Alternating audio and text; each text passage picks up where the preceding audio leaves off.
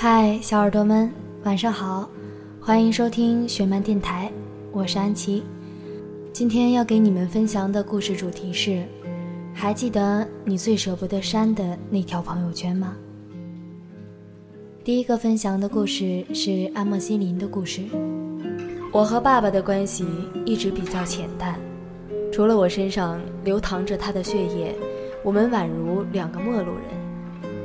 我不知道是不是他教我学说话，不知道是不是他教会我吃饭爬行，不知道这二十年来我有没有让他失望。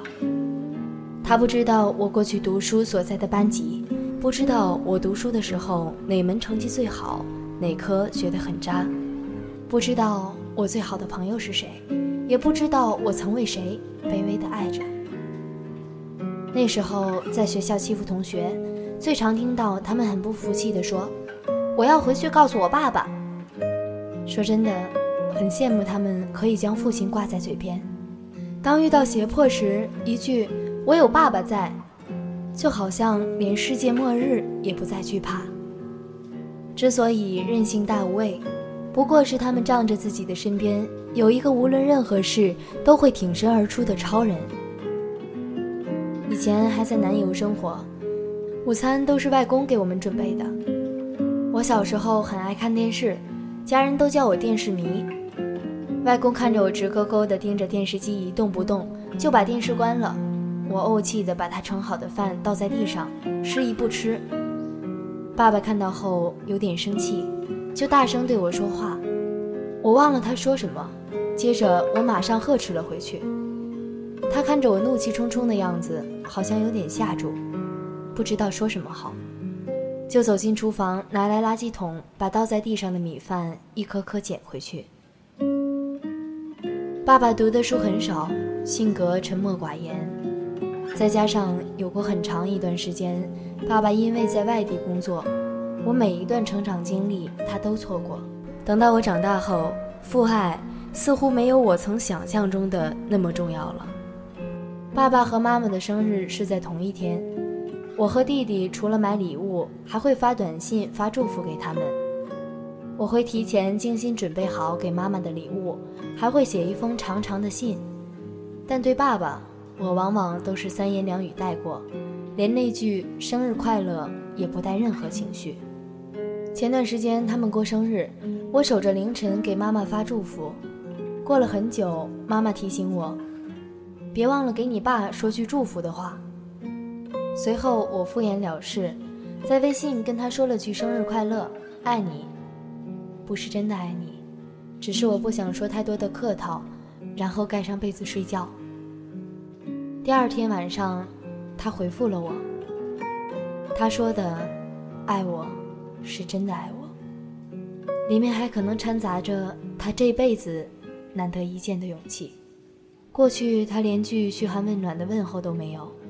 但他今天竟然学会了对我说情话。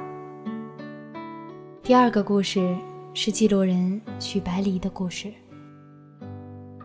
二零一二年的时候遇见他，那时候我们还没有微信，社交网络也只有 QQ。那年他高三，我高一，异地恋。他上线的时间是晚上的十一点过后，而我的十一点。早已入眠。我曾在他的 QQ 空间里留言说：“我希望未来的某一天，我在我喜欢的杂志社上班，你每天都按时接送我。